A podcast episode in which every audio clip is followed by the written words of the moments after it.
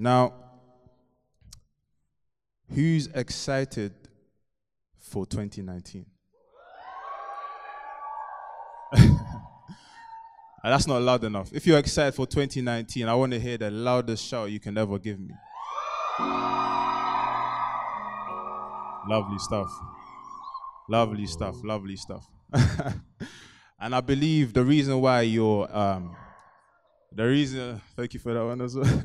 the reason why you're uh, I'd like to believe anyway that the reason why you're happy and excited for this year is primarily because of the expectations that you have for this year. Amen. Um, you know, I believe that at the at the start of this year, you've outlined some visions, some goals, some plans, some aims, aspirations. Some of you wrote it down, some of you stored it in your mind mentally. But you are trusting God that by the end of this year, all those plans and visions will be established in your life. Amen. Is that is that what you what you said to yourself? Is that the is that the prayers you prayed?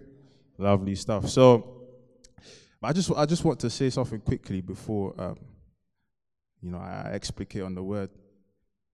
One thing that we must realize and understand is that in all our um, excitement for for the year and what we want to establish in our lives, or what we want God to do in our lives, essentially,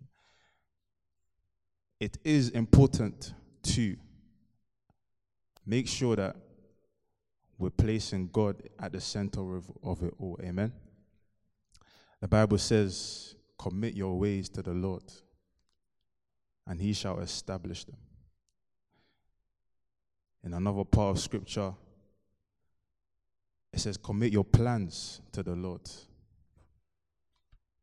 So I just want you to understand tonight, and it will relate to the word I'm about to give now, that without you committing your plans to the Lord,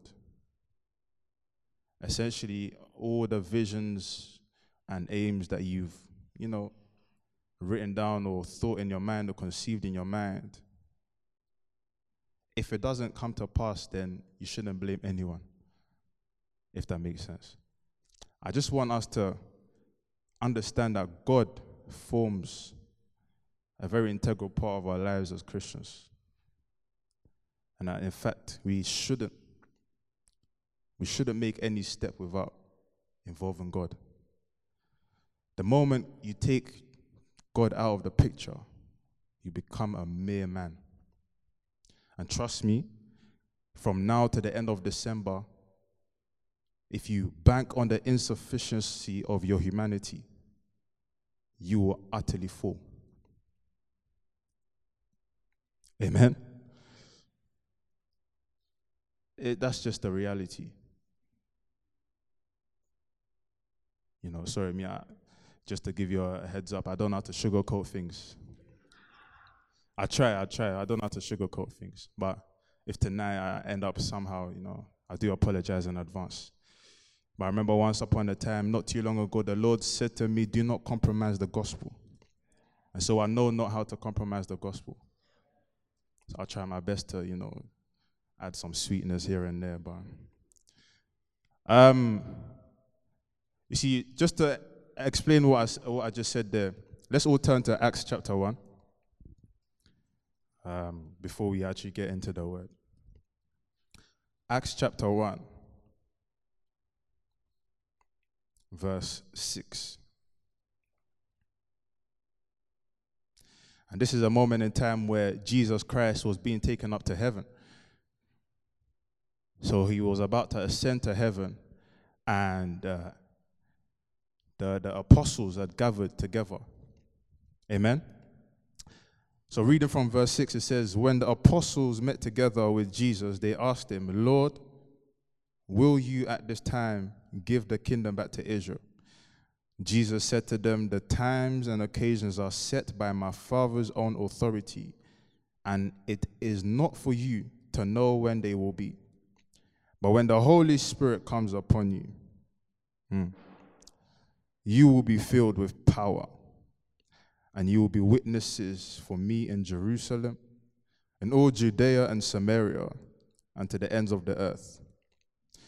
Verse 9 says, After saying this, he was taken up to heaven as they watched him, and a cloud hid him from their sight. Verse 10 They still had their eyes fixed on the sky as he went away. When two men dressed in white suddenly stood beside them and said, Galileans, why are you standing there looking up at the sky? This Jesus who was taken from you into heaven will come back in the same way that you saw him go into heaven. Amen. Amen. Oh, guys, I need your response tonight. It's a bit cold in here, so I need to also feel warm up here. Amen. Lovely stuff. Now, I don't really want to, you know, break every every single bit of that verse to us. All I just want to focus on is verse uh, 11, when the angels appeared to them and, and, and, and referred to the apostles as Galileans. In other versions, it calls them men of Galilee. Now, just a couple seconds ago, the Bible referred to those men as the apostles. Just a couple minutes ago, this was the reference that was given to these men. They were referred to as the apostles. They were, they were, they were recognized. Scripture recognizes the role they played as apostles. And in the moment Jesus Christ leaves sight, they're referred to as Galileans, men of Galilee. Is anyone catching on to what I'm trying to get at here at all? Listen, when God is not in the scene, the moment you take God out of the picture, you become a mere mortal. When God is not in your, your picture frame, you you strip yourself of the authority, the the the, the recognition you, you become a mere man, devoid of power. You become someone who you just blend in amongst the rest. But when Jesus is, is, is, is in the scene, when Jesus Christ is, is part and parcel of your life, when you keep him at the center of everything that you do, you, you hold that position that you've always had these apostles, they, these are not just, it was the angels that referred to them in that way, not some, some relatives. The angels came and referred to them as men of Galilee. Just a couple seconds ago, they were called apostles. So, guys, I just want to encourage all of us to never ever make a step, any move in this life without keeping God at the very center. He is the center of everything we do. Amen. Amen. Um, now, tonight,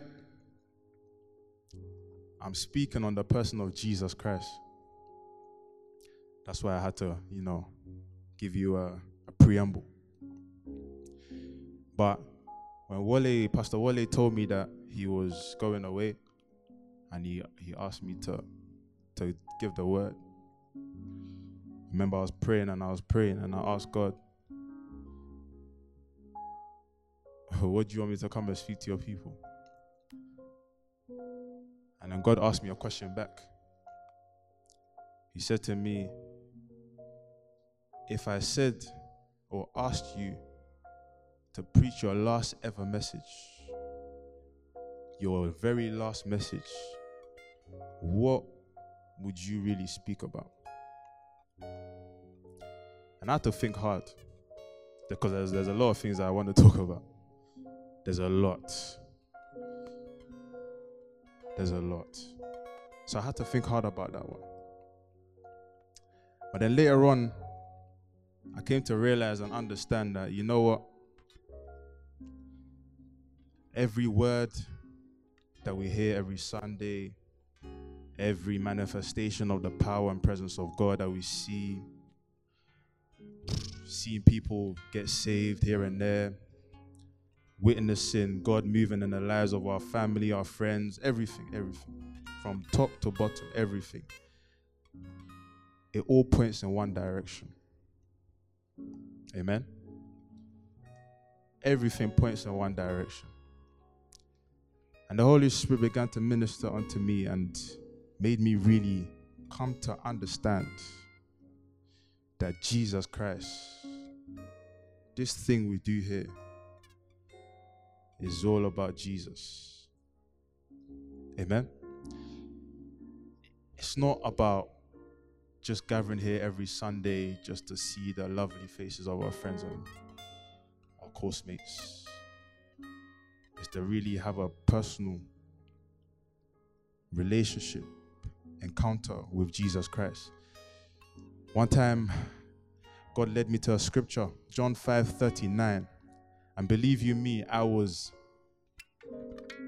I was shaken to my core when I read the scripture for the first time. The Bible says, you read the scriptures because you think in them you have eternal life or that you will have eternal life. That sentence alone rattled me because I thought, Lord, this is the very reason why I pick up my Bible. Says you read the scriptures because you think in them you will have eternal life, and yet these are the words that testify of me. And I, I had to step back and think to myself, so you mean to say that rather than looking in the scripture as a daily dosage for whatever I'm going through, and trying to use scripture as an opium to medicate my temporary sorrow or affliction. You mean to say that when I look for you, all these things, as in, I will find all of these things all in one. Is that what you're trying to tell me? And the Holy Spirit said to me, Yes. Jesus is the reason for everything. You know, when we're celebrating Christmas, we have a saying, Jesus is the reason for, for the season or something like that and it applies to everything we do as Christians. He is the reason. Amen. Now, like I said, I'm speaking on Jesus Christ, and by classification, some people label him as a prophet.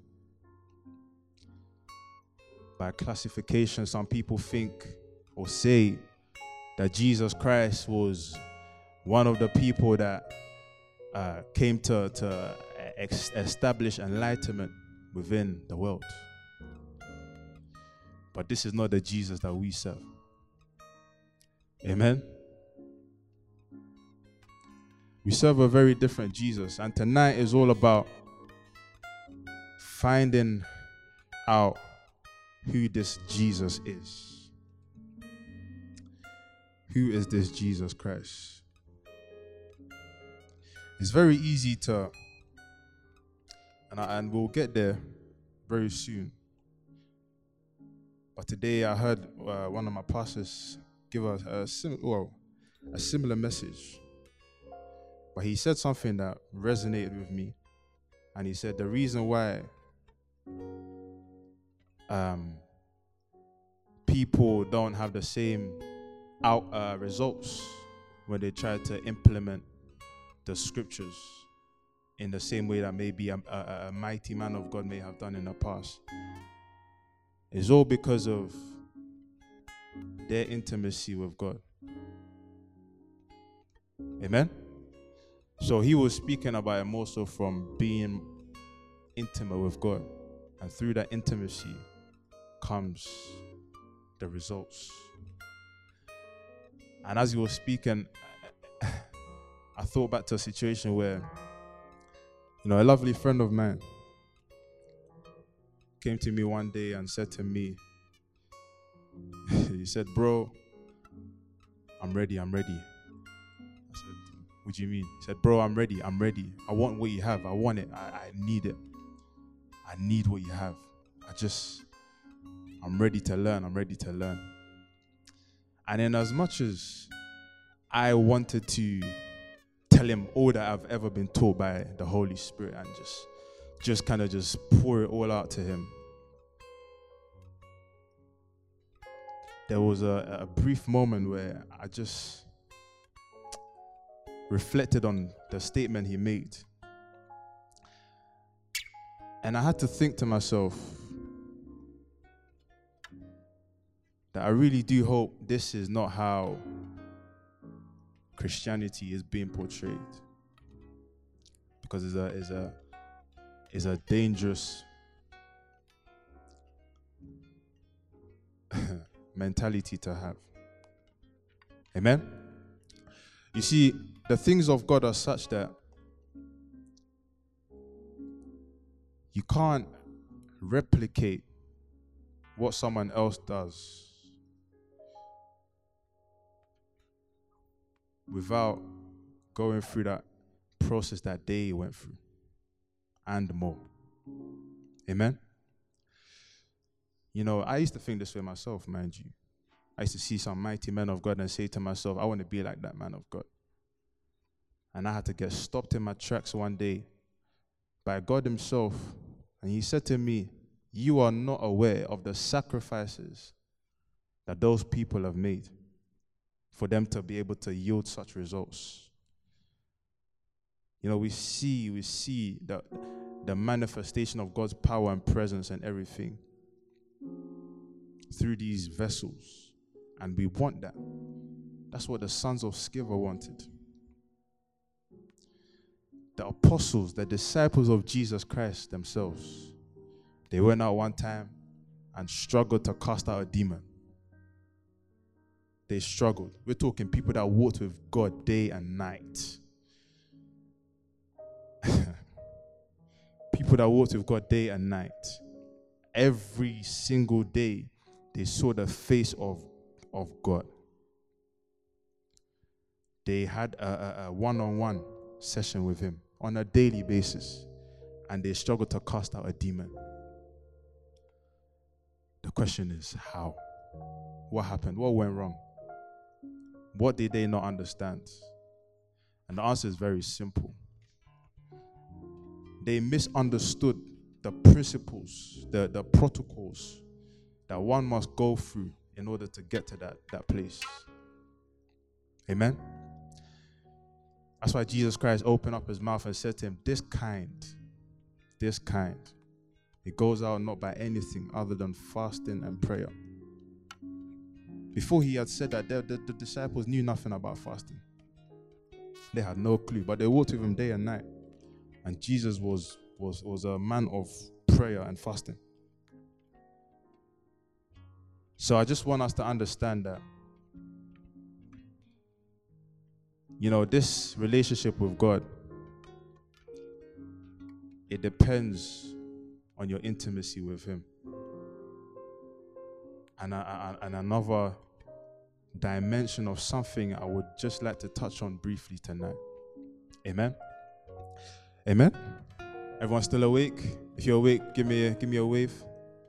Okay, lovely stuff. Now let's all turn to um, Matthew or John chapter 4, verse 4. John 4, verse 4.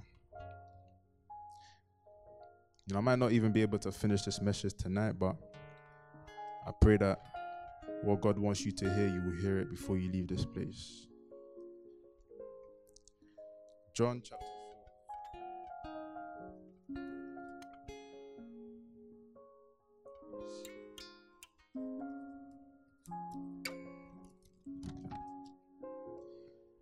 Um, before we read this, is is needful for us to know.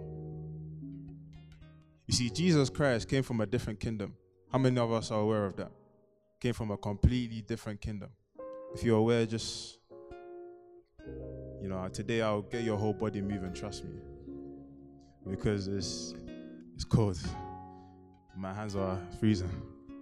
So if you're aware, that Jesus Christ came from a very different kingdom. Can you wave from side to side? Yes. Some people are not waving. I'm called too, you know. Now, the reason why I'm saying this is because because of um how different he you know the Bible he, he was he was he, the word made flesh so he became like us and that's true. But he still had his divine nature which meant that the revelations and the things of his kingdom which he wanted to um, show us or reveal to us it, w- it wasn't always easy for him to speak in a way that we would understand. Amen. Hence why, hence why, oftentimes, you know, he would speak and he would speak in parables. So he would now speak in a way that the people gathered around him would have an opportunity to understand what he's talking about. But what, I'm, uh, what I just want to say is that because of that very reason, Jesus Christ had to be a very different type of teacher. And the teacher, yes, he was, because some refer to him as a rabbi. He was a teacher. He, he was one of, you know, he knew the Torah, he knew everything. He was a teacher. But he was a different type of teacher. And John 4, verse 4, gives us an idea of what he did. So I'll just quickly read. Um, it says the the let me start from from verse five. In Samaria, he came to a town named Sychar, which was not far from the field that Jacob had given to his son Joseph. Jacob's well was there, and Jesus, tired out by the journey, sat down by the well. It was about noon a Samaritan woman came to draw some water, and Jesus said to her, Give me a drink of water. And by this time, his disciples had gone into town to buy food. The woman answered, You are a Jew, and I am a Samaritan. So how can you ask me for a drink? Jesus answered, If only you knew what God gives and who it is that is asking you for a drink, you would ask him and he would give you life giving water. Verse 11 Sir, the woman said, You haven't got a bucket, and the well is deep. Where would you get that life giving water? It was our ancestor Jacob who gave us this well. He and his sons and his flock all drank from it. You don't claim to be greater than Jacob, do you? Jesus answered, All those who drink this water will be thirsty again. But whoever drinks the water that I will give him will never be thirsty again. The water that I will give him will become in him a spring which will provide him with life giving water and give him eternal life. Sir, the woman said, Give me that water. Then I will never be thirsty again, nor will I have to come here to draw water.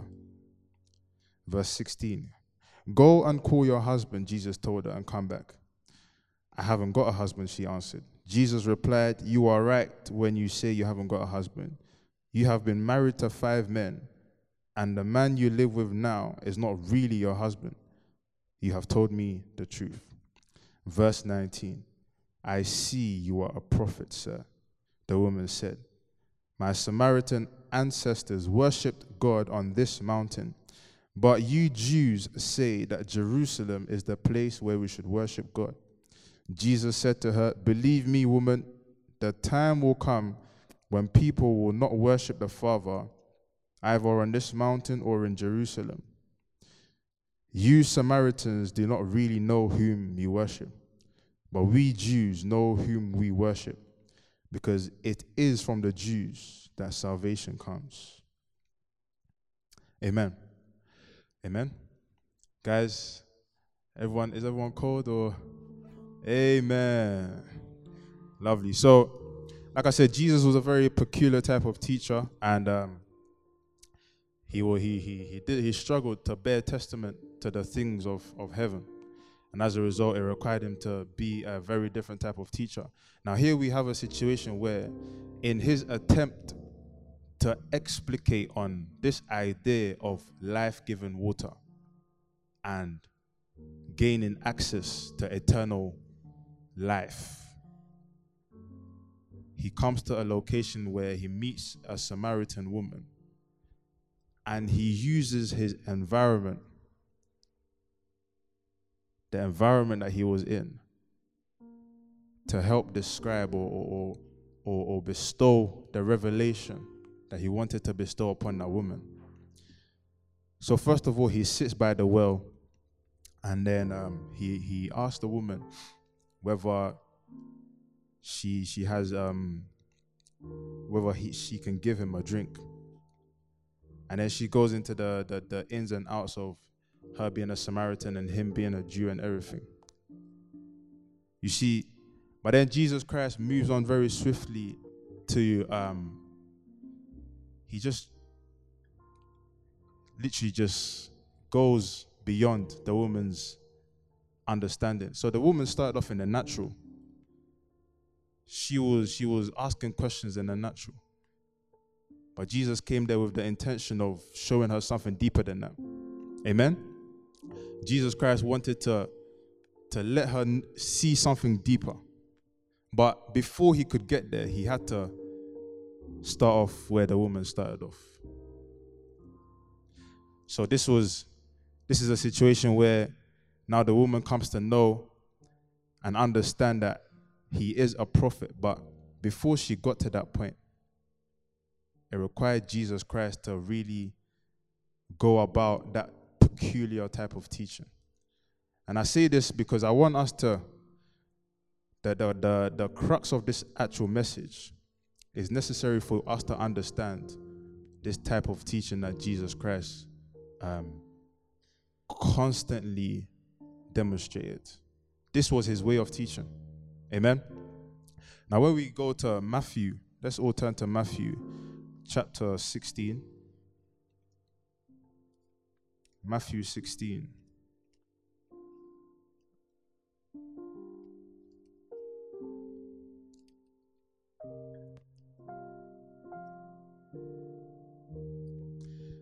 Matthew 16, verse from verse 13. So I want you to put at the back of your head what I just said with regards to the woman at the well and that type of teaching, okay? Just put that at the back of your mind. Matthew 16, verse 13, the Bible says, Jesus went to the territory near the town of Caesarea Philippi, where he asked his disciples, who do you people say the Son of Man is? Some say John the Baptist, they answered. Others say Elijah, while others say Jeremiah or some other prophet. What about you? He asked them. Who do you say I am? Simon Peter answered, You are the Messiah, the Son of the living God.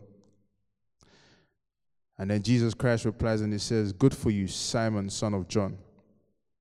For this truth did not come to you from any human being, but it was given to you directly by my Father in heaven.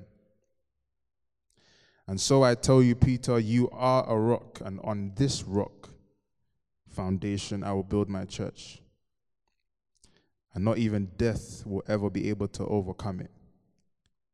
I will give you the keys of the kingdom of heaven.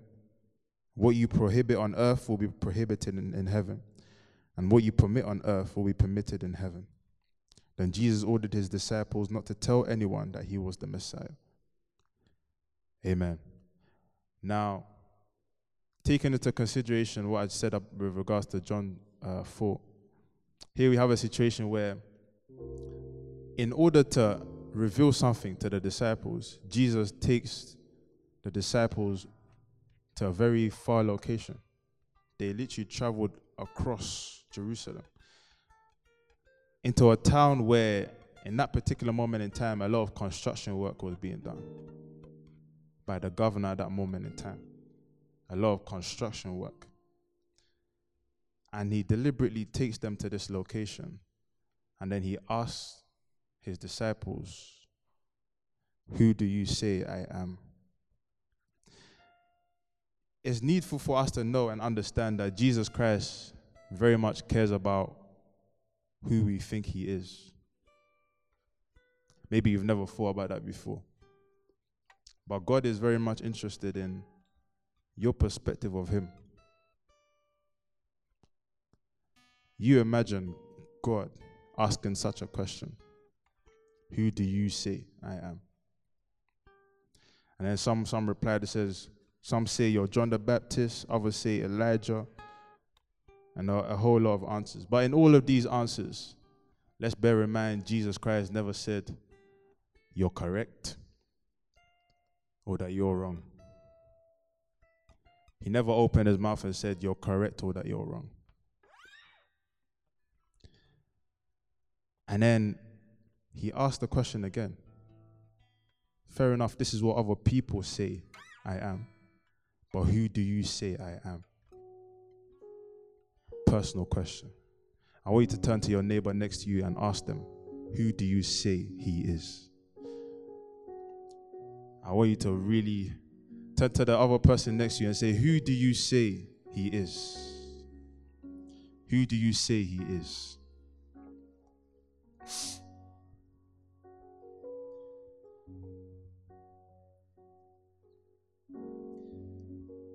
Amen. And um, as as he asked that question, Peter the apostle seized the moment and he responds. He responded. Now, when you read other versions, it says in his response, he says, "Thou art the Christ, the Son of God." In this version, it says, You are the Messiah, the Son of the living God. And then Jesus Christ, you see, once again, he never said, You're correct. He never said, This is the right answer.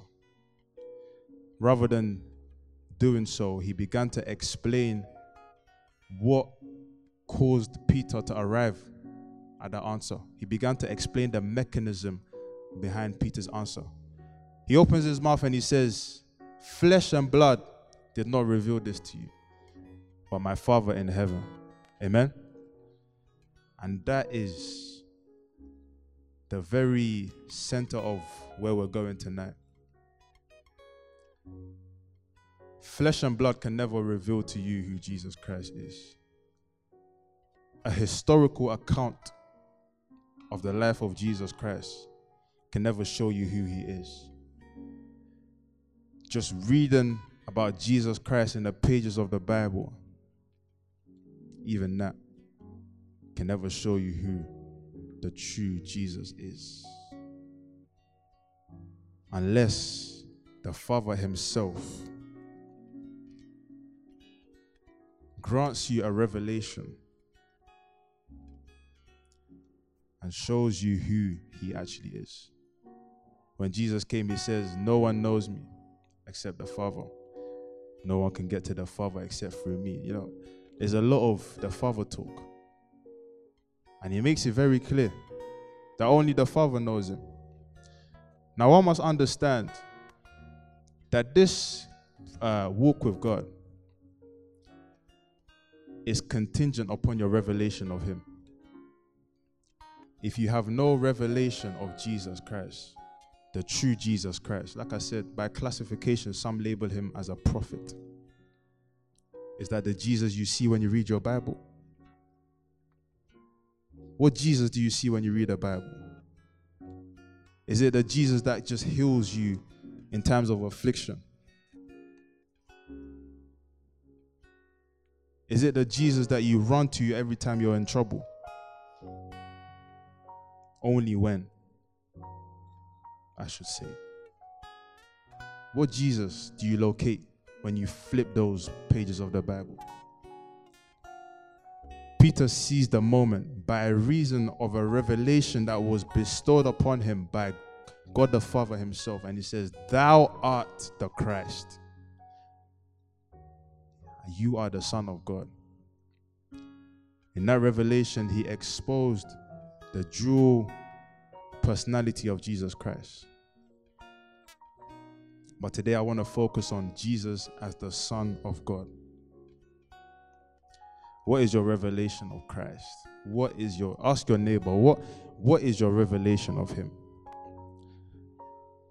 Ask the, the other neighbor next to you, ask them, what is your revelation of Jesus?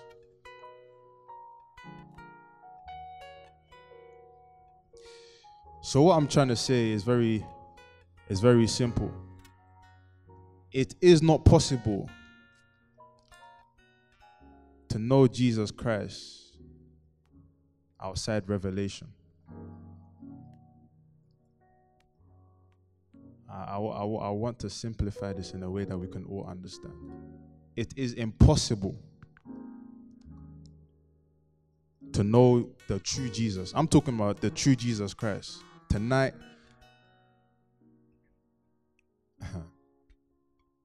guys, you can you can know the true Jesus Christ. Amen. You see, what what the enemy is doing these days is uh, instilling duplicates and and and, and counterfeit uh, um, per- perceptions or I guess replicas of Jesus Christ. And it is completely is causing the church to now lack substance. So now wherever you go, every service, we sing songs and we have his name and melodies. We say a whole bunch of things and we add in Jesus' name. Amen. As a form of punctuation. We'll say a whole bunch of things, a whole bunch of things. This week, your testimony is coming. Oh, God is going to do something new in your life. In Jesus' name. As a form of a full stop. And yet, some of these people, if you really assess them critically, you'll come to know that they have no revelation of who the true Jesus Christ is. So, what is your revelation of Him? You can never know the true Jesus outside revelation. It is merely impossible. Listen, the disciples were with Him for three and a half years. If you want a perfect example of what I'm trying to say, the disciples were with Him for three and a half years, and they still had no clue who He really was. It wasn't until that moment where Peter himself opened up his mouth and said, Thou art the Christ. And even then, even then, they walked with him day and night, and they never really knew his true identity. And I, I, I just want to use my, my personal experience as an example. I'm even being mindful of time.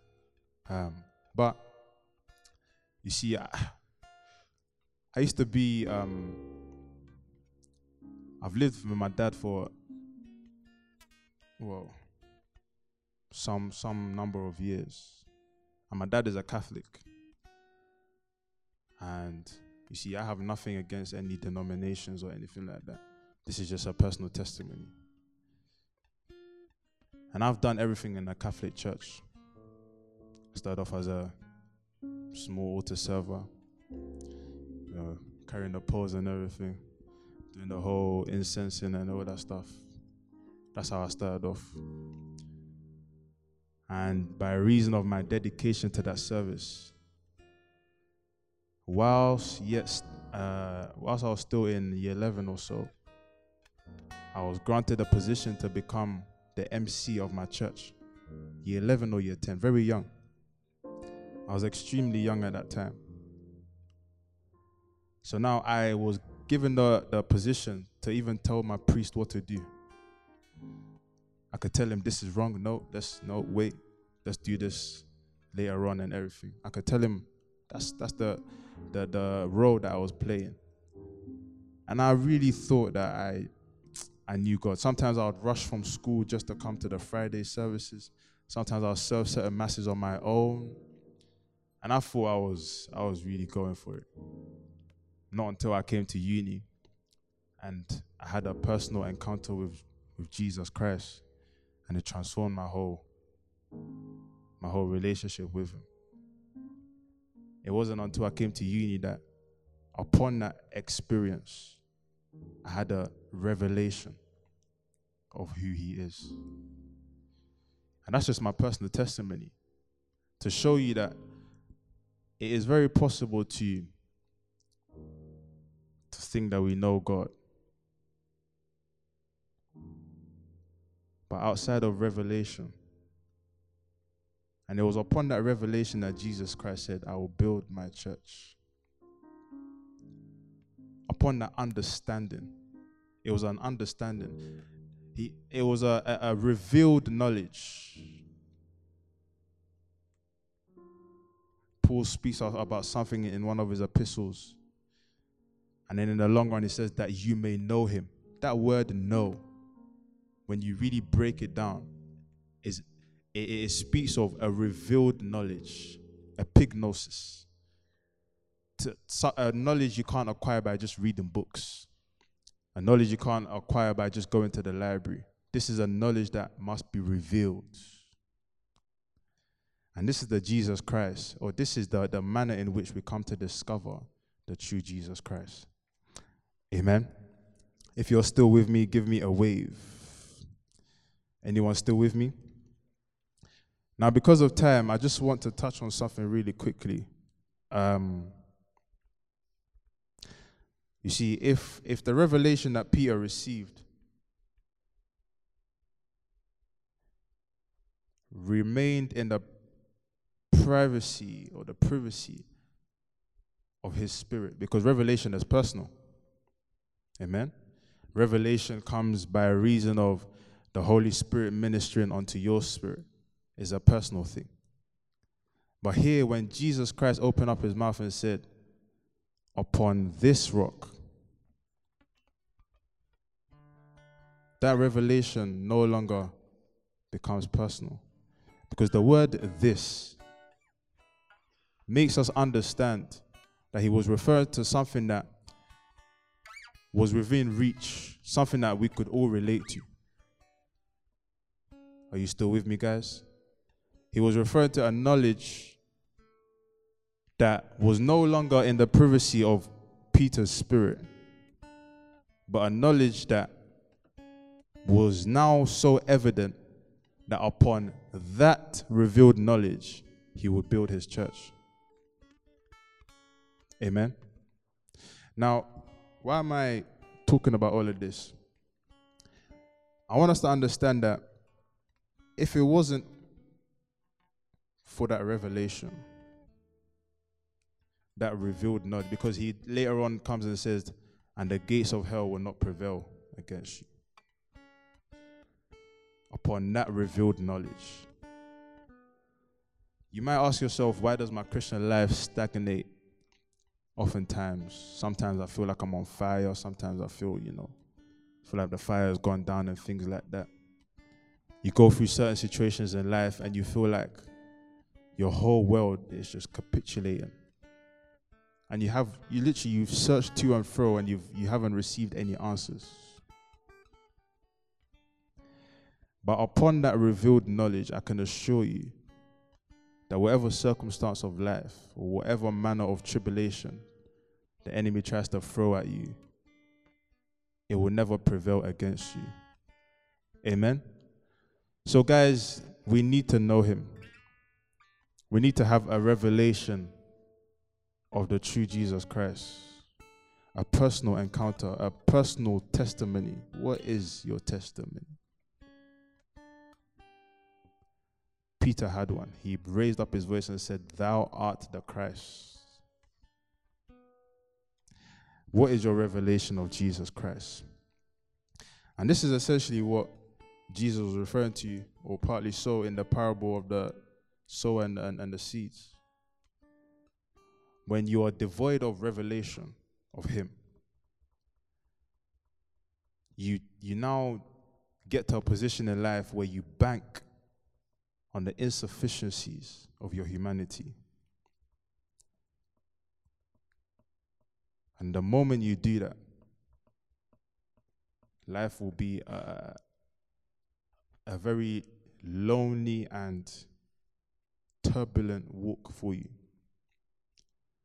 if you go through this life banking on your the insufficiencies of your humanity, guys, I just want to let you know or advise you to not even get to that position. You will toil in vain. You'll be walking around trying to seek solutions here and there. And you see, we get to a point where we we now tap into our human wisdom to resolve situations. And then we find ourselves getting into, as in the situation just gets worse. But you thought you were wise, you thought your brain was dazzling. You thought you were the, the smartest person in your class or something. And yet, the solution that you tried to come up with only made the situation worse.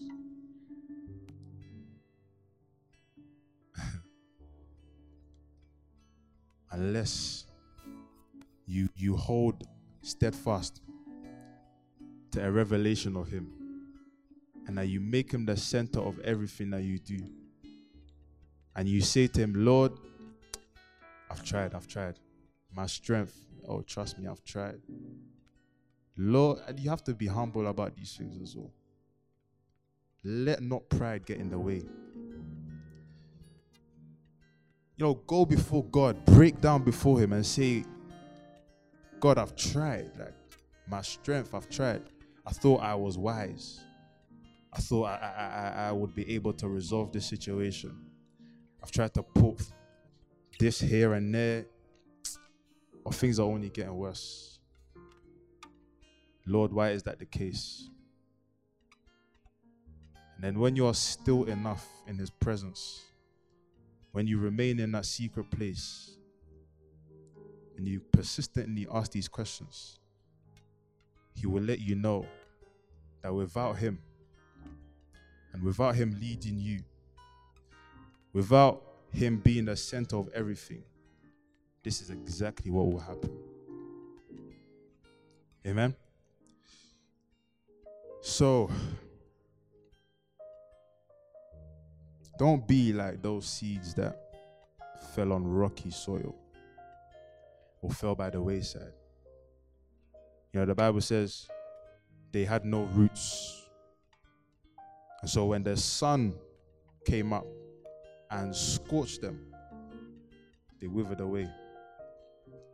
The lack of roots is symbolic of the lack of revelation. When you are devoid of a consistent revelation of Jesus Christ, like I said, you will find yourself banking on the insufficiency of your humanity. And every time you do so, you will feel how powerless you are. I speak from a personal perspective. In those situations, like I'll put my, myself there first. I've tried my own strength. I thought I was wise.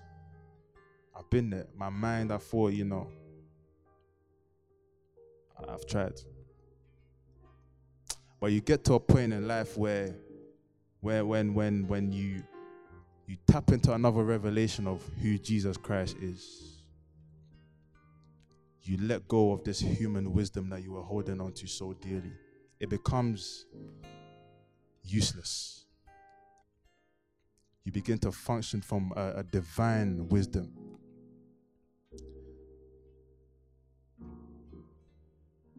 Hmm. So those seeds that fell by the on the rocky ground and by the wayside, they were devoid of revelation. Hence why when the sun came up, it scorched everything that um, it, it just scorched them and they withered away.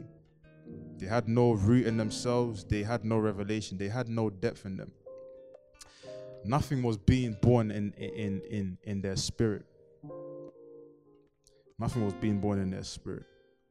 Everything that they would do would be a replication of what someone else did. Listen, this walk with God I, I, I urge everyone, and I, I speak from here because I love you all, you know. This walk with God, guys.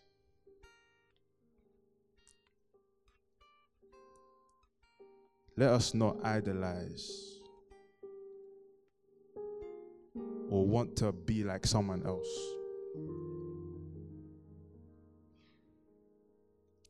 Amen. Let us not get to that place where we want to be like that person or whatever the sayings are. But let just refrain from doing so and have a desire and intention to pursue God for yourself. That He may reveal Himself to you. Amen. I once wanted to be like some people. Trust me. I would sit there and I would idolize some great, great men of God. Some of whom are around me even today in my personal life. I wanted to be like them until God Himself gave me a tangible revelation of who He really is.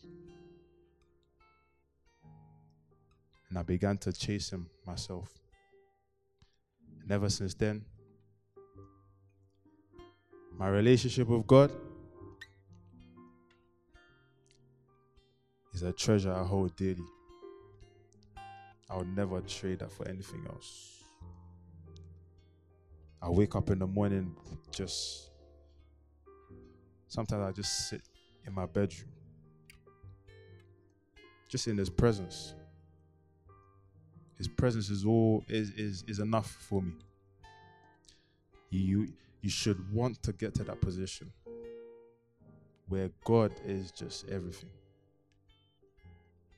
And that you're no longer idolizing that person or those people that you, you held up here, but that you want to go and pursue God for yourself. Amen.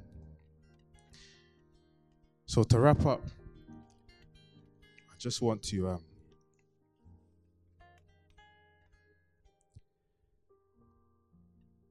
um, just reiterate a point that I just made. See, Jesus Christ is the fullness of God. When you read Hebrews chapter 1, the Bible makes it very clear that He is the essence of God. Amen. He, he is the full embodiment of God. So, in order for you to want a relationship with, with God, it requires you to know Him. In fact, we had no true and tangible understanding of the personality and character of God Himself until Jesus Christ showed up in the scene. And that's what Hebrews makes us understand. That until Jesus Christ, Jesus Christ showed up on the scene, we really had no understanding of what God was really like. So it is paramount that we we we study his life in the scriptures and through our personal walk with him to get to know him get to know him you must you must desire to get to know him another time i'll speak about the holy spirit but today is about the person of Jesus Christ. Because he is, he is the center of everything that we do. Amen. It's your revelation of him that is responsible for your level of him. You will never understand the eternal purposes of God until you have a revelation. So that links back to what I was saying about don't idolize someone's walk with God. That person's level of God is as a result of his or her revelation of Him. So you should aspire to have your own revelation of Him. Amen.